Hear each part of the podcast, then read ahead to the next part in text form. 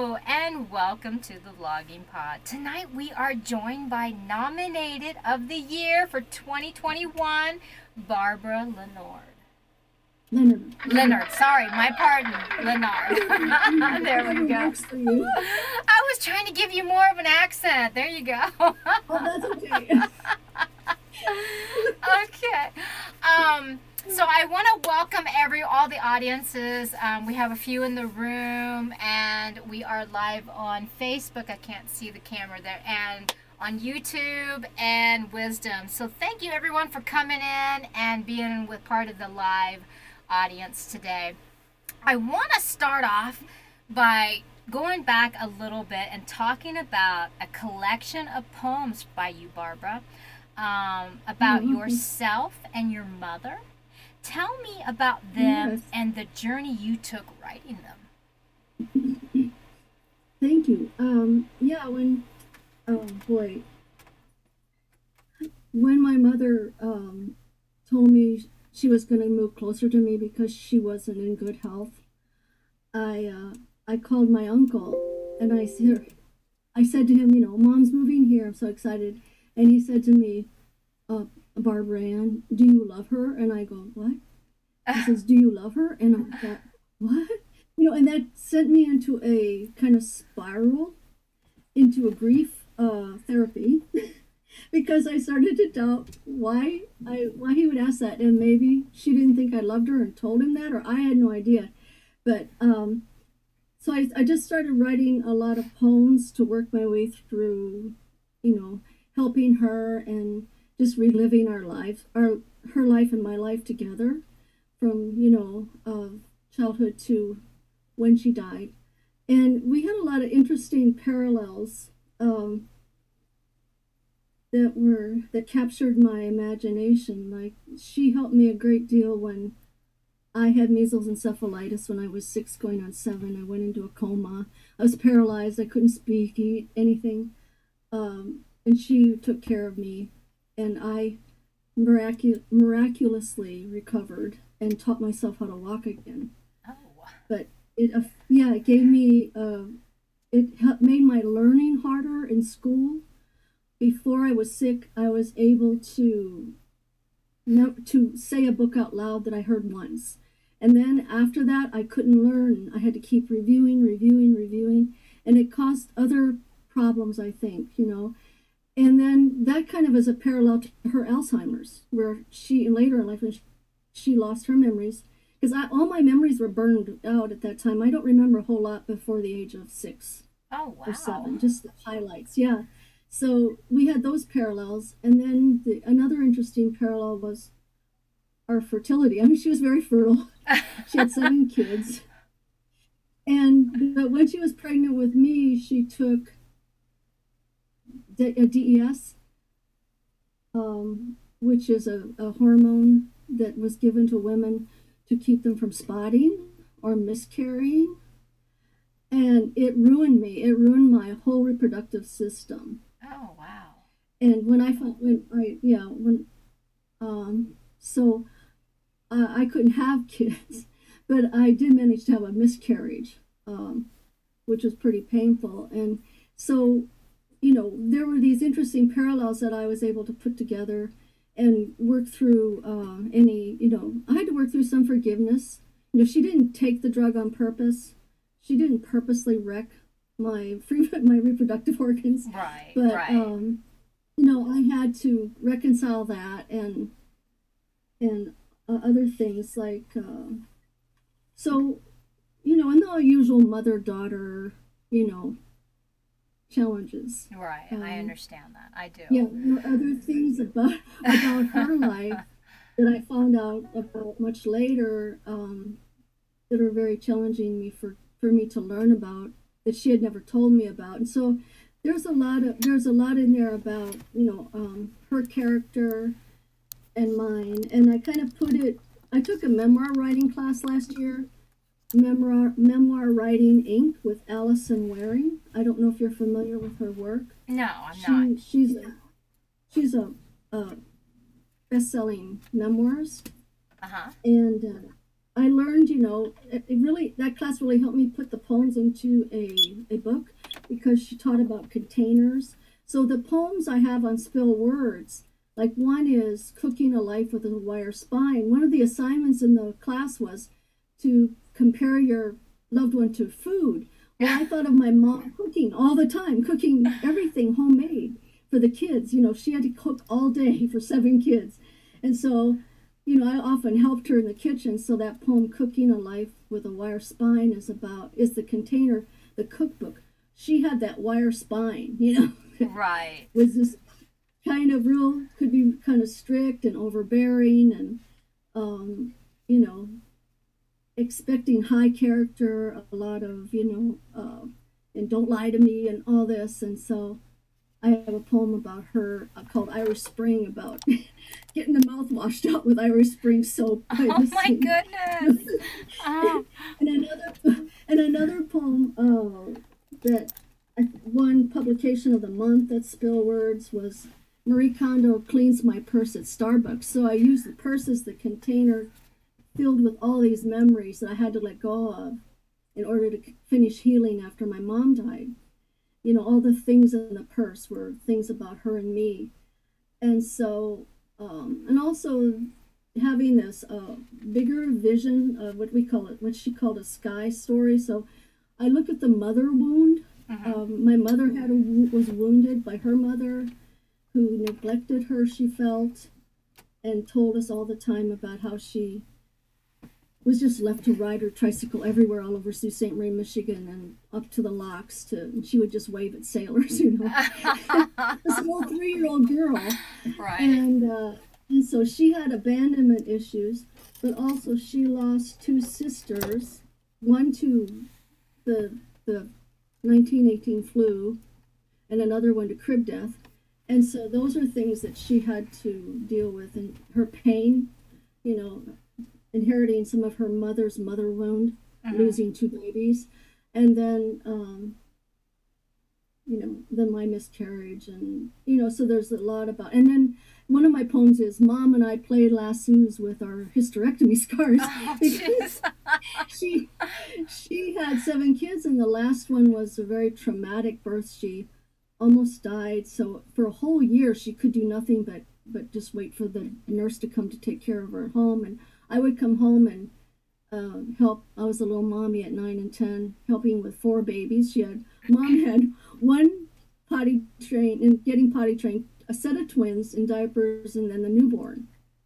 So, and we didn't have back then, back in that day, we, it's 1960, 61, we didn't have paper diapers. So there was a lot of, you know, slosh in the toilet, you know, diaper, rinsing it out, washing them, folding, Yes. drying them, folding feeding the babies we would line them up on the couch my sister and, and i would and i would go through with a spoon of food and she would follow with the bottle or vice versa just in and out in and out and my poor mom could only just sit and watch us Right. and then my little brother he's he said to me one day little baby brother he looked at me and said mama and my mother's heart just broke because Oh. he was calling me mama and you know i didn't know back then about the DES problems that i would have that i, I that was my only time to really mother babies Right.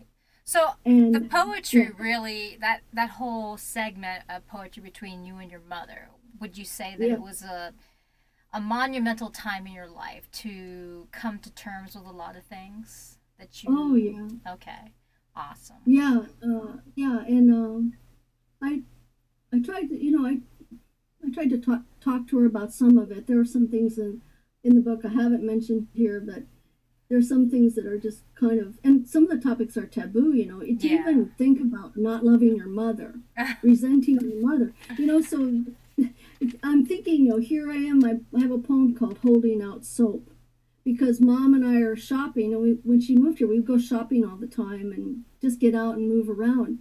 Right. But then poor mom you know she was getting incontinent and so there was this whole big thing at target you know in the bathroom and i'm locked out of the bathroom you know and i have to somehow help her how do you get in and it's, and it's a mess and so you know just having to come to terms with her aging and her ability inability and thinking feeling very bad that I got her in that position and always feeling guilty and Yeah. and and like I'm not measuring up to what she needs. I understand. You know, I understand more yeah. than you. I, of course, I'm a daughter, and I have I have a daughter. Um, we are no longer, you know, close, and that is it's breaking. So I understand. I understand both sides of that. I understand being, um, you know, a child of difficulties. You know what I'm saying? From whatever that stems from.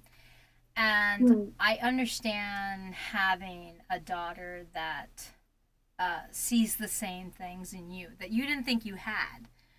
So, but no matter what those are, I think as we age and as we go through the processes of life, some things Mhm. don't mean as much to us as they did. Am I making sense? Some things that Yeah, we, we we grab on in our youth don't have as much weight to them as we get older.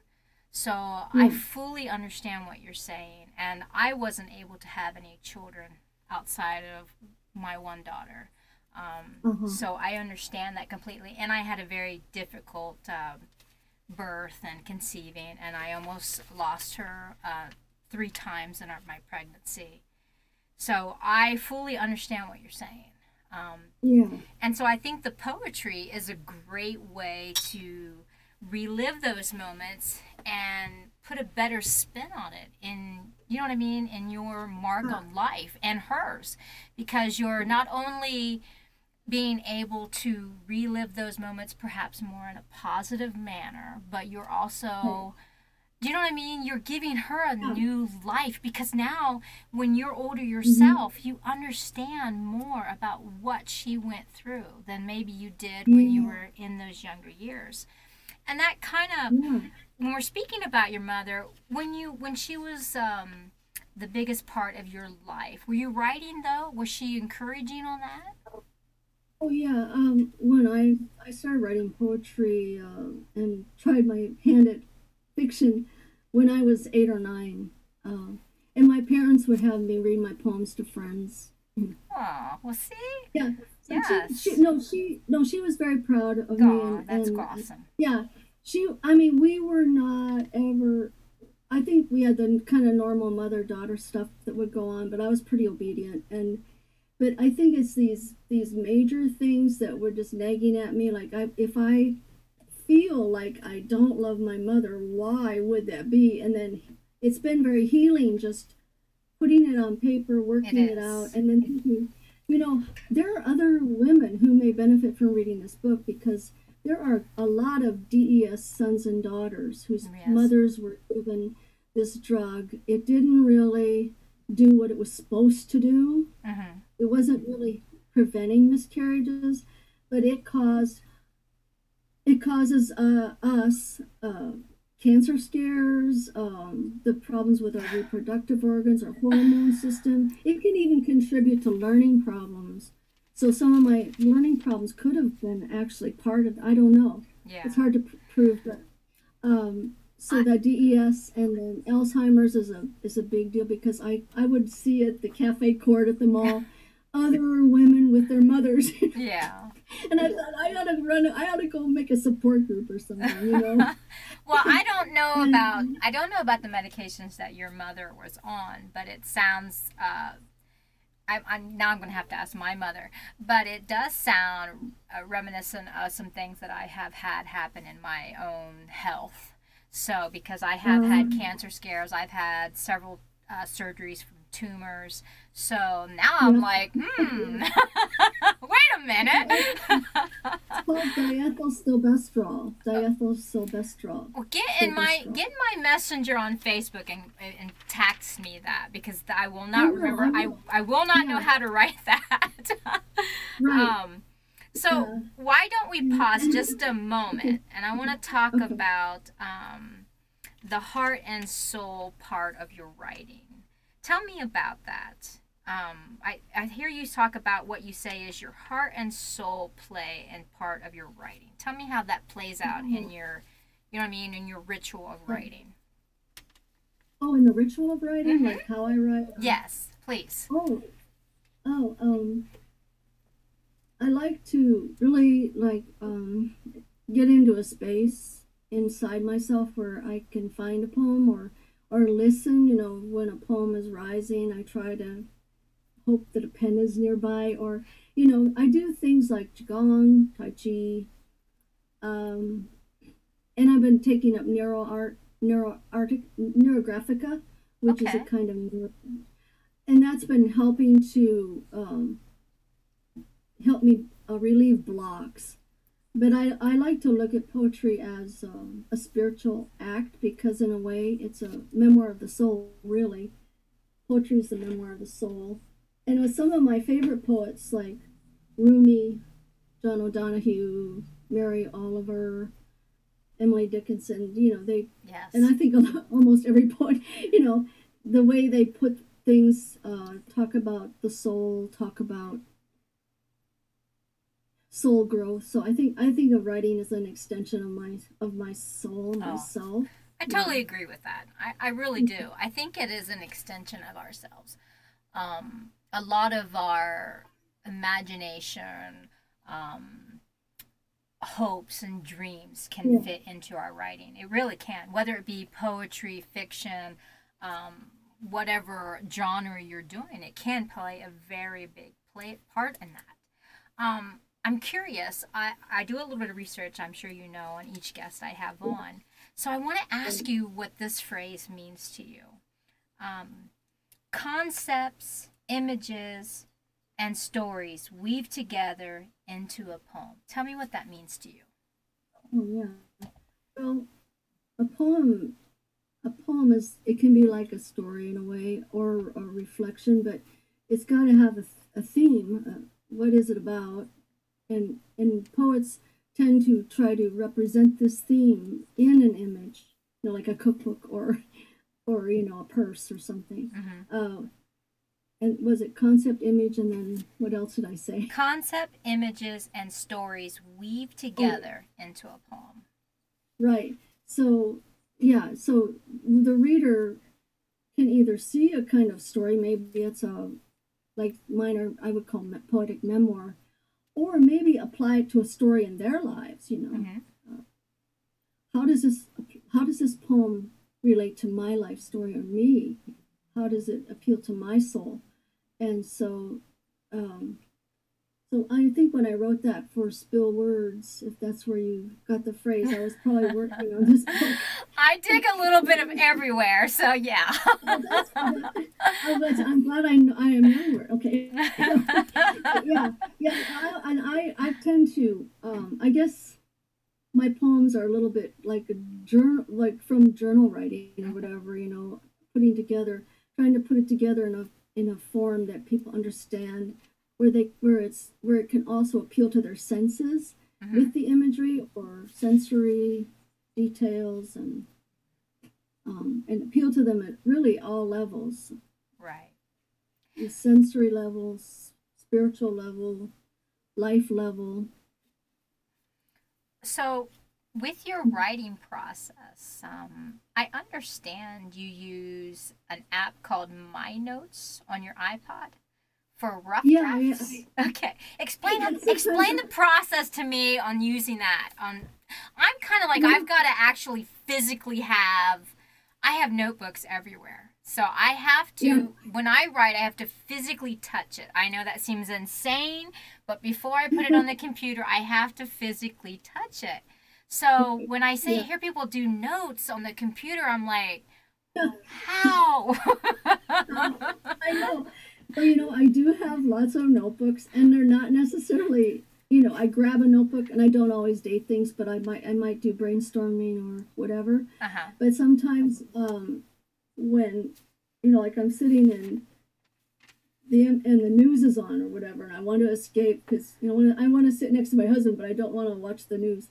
Um, I'll take out my notes app and I'll just start writing instead of on a, on a piece of paper, you know. So, right.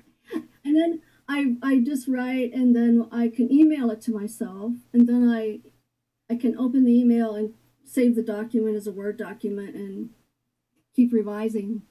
Now I have done that. I have emailed myself and then I copy and paste and throw it in documents. So yes, I understand that completely. Um, yeah. Let's take a moment to pause about the honesty in poetry. Tell us oh. what moves you about it. Tell me about the honesty.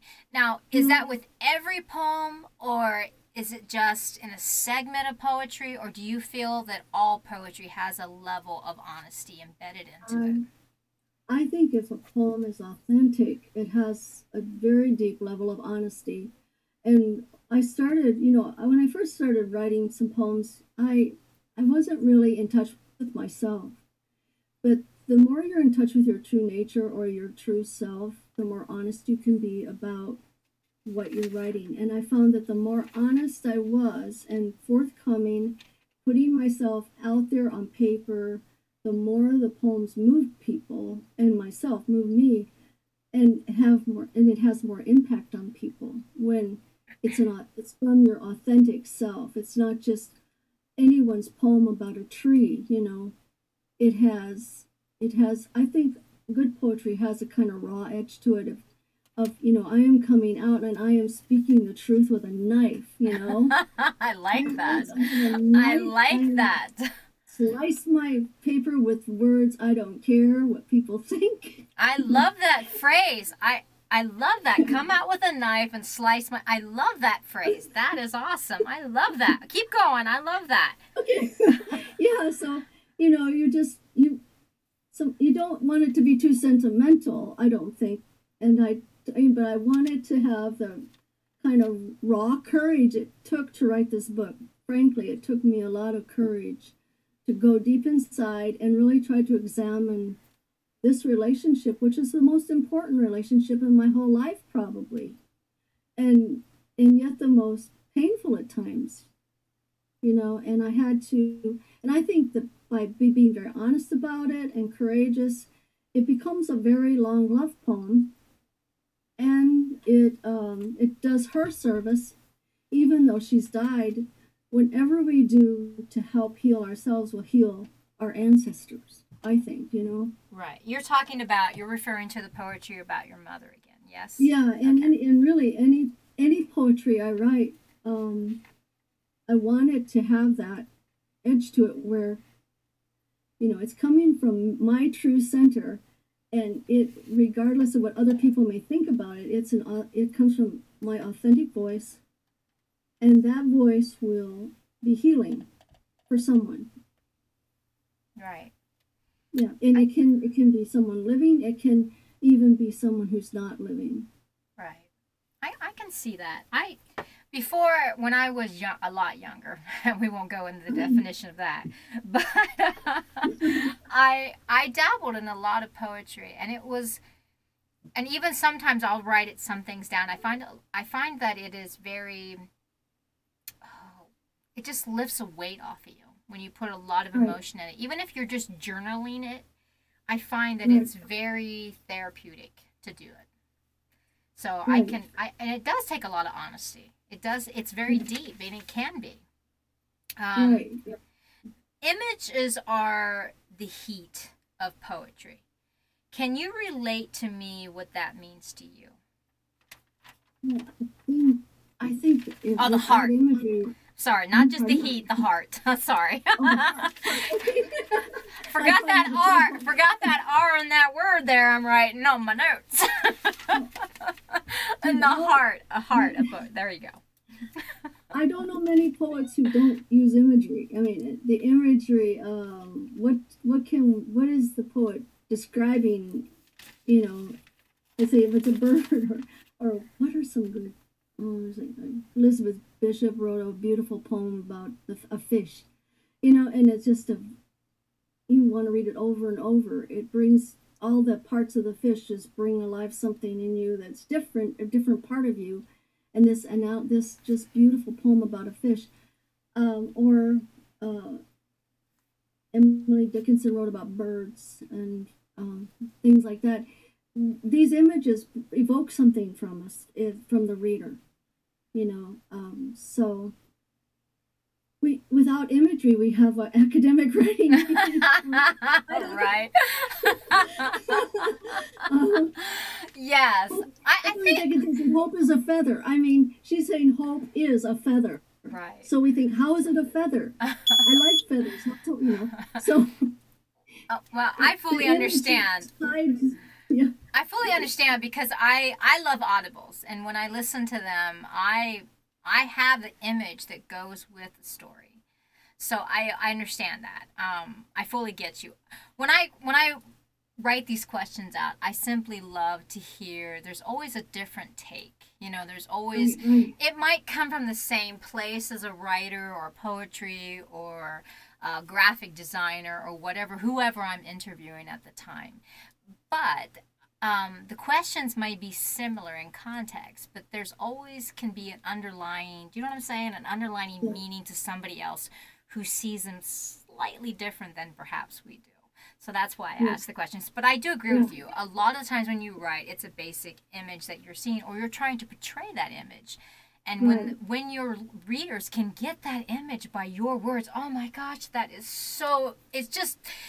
It's better than any drug or um, yeah, right. wine that you can drink. You know what I mean? It's just, it's intoxicating. It is. Right. And it's like when you. It connects the neurons in a new way. Yes, it does.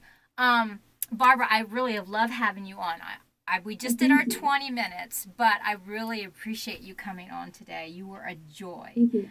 Um, oh, your your poetry is delightful. Um, I have her link up in the room. Um, extraordinary sunshineweaver.blog. Please check it out. Barbara is an extremely talent, talented oh, poetress. Oh, you are. You are. You really are. You can tell there's a lot of love and feeling and passion in your writing, and you are extremely gifted. Um, thank you. So thank you so much for being on my program. oh, well, I would not say it if I did not mean it, and I truly oh, say that. Um, thank you so much. You're welcome. I want to thank our listeners for coming in. Um, we've only been up not quite a year and we're already booked basically for this year. I have three slots open for December, and it's all because of you guys, because you have made us that much in a demand, and that just warms mm-hmm. me to no end. Um, we do mm-hmm. have we do have another um, uh, guest coming up the 9th, Caitlin Denman. Um, so please stay tuned and come with us. Barbara, again, I'd love mm-hmm. to have you back on. You truly are a joy. Um, thank you. We could dive deeper in some other formats. I swear we could everyone. It was it was great having everyone here tonight. I'll talk to you soon. Bye bye for now.